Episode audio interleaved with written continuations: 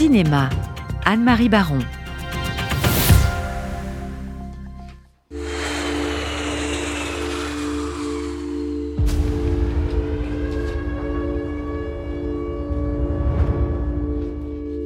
Four, three, two, one. Today, the Egyptian and Syrian armies launched an offensive against Israel.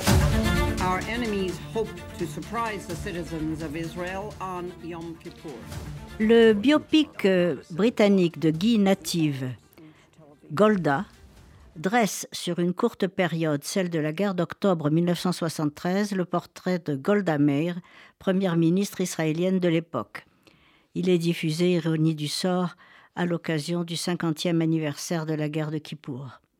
En 1974, la Dame de fer d'Israël passe devant une commission d'enquête de la Knesset afin de mesurer les énormes responsabilités et les décisions controversées auxquelles elle a été confrontée pendant la guerre du Yom Kippour en 1973.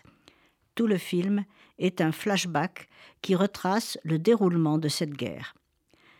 Début octobre 1973, Golda Meir est informée de l'imminence d'une attaque contre Israël. Mais sa tâche n'est pas facilitée par les dissensions entre le ministre de la Défense, le général Moshe Dayan, le chef du renseignement, le major général Eliseira, et le chef d'état-major de l'armée de défense, David Eleazar, dit Dado, interprété par Lior Askenazi. Dans son gouvernement, les uns n'y croient pas, les autres minimisent le danger.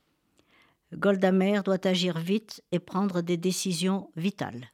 La Dame de Fer va ainsi gérer de main de maître la plus importante crise que son pays ait connue jusque-là, tout en luttant contre un lymphome qui la ronge. La grande comédienne britannique Hélène Mirren est extraordinaire dans ce rôle difficile. Grimée de façon à ressembler à Golda, elle est aussi habillée comme elle, en vieille dame des années 70, avec son sac à main, ses, ses fameuses chaussures et son éternelle cigarette. Elle la montre affaiblie par un traitement de radiothérapie pour lutter contre ce lymphome et tenant tête cependant à ses ministres tout en leur faisant des gâteaux le matin dans sa cuisine avant les conseils. Filmée souvent seule au centre du plan, elle parvient à rendre les émotions qui l'agitent mais qu'elle ne montre jamais. L'inquiétude, l'angoisse de ne pas faire le bon choix, la compassion pour les victimes et la volonté inébranlable de triompher des ennemis qui ont attaqué Israël un jour de fête.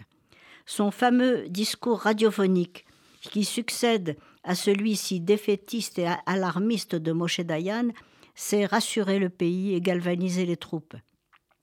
Elle incarne le calme, la raison, et fait montre d'une psychologie extraordinaire, à la fois à l'égard des Américains, son interlocuteur est Kissinger, interprété par Liv Schreiber.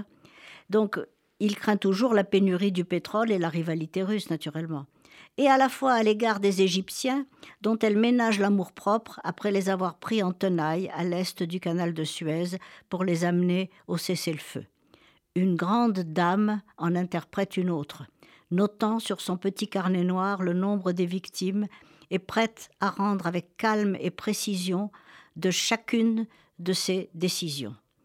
Hélène Mirren fait de l'acquittement de Golda un hommage à son action et à sa double victoire militaire et politique qui a permis la paix avec l'Égypte.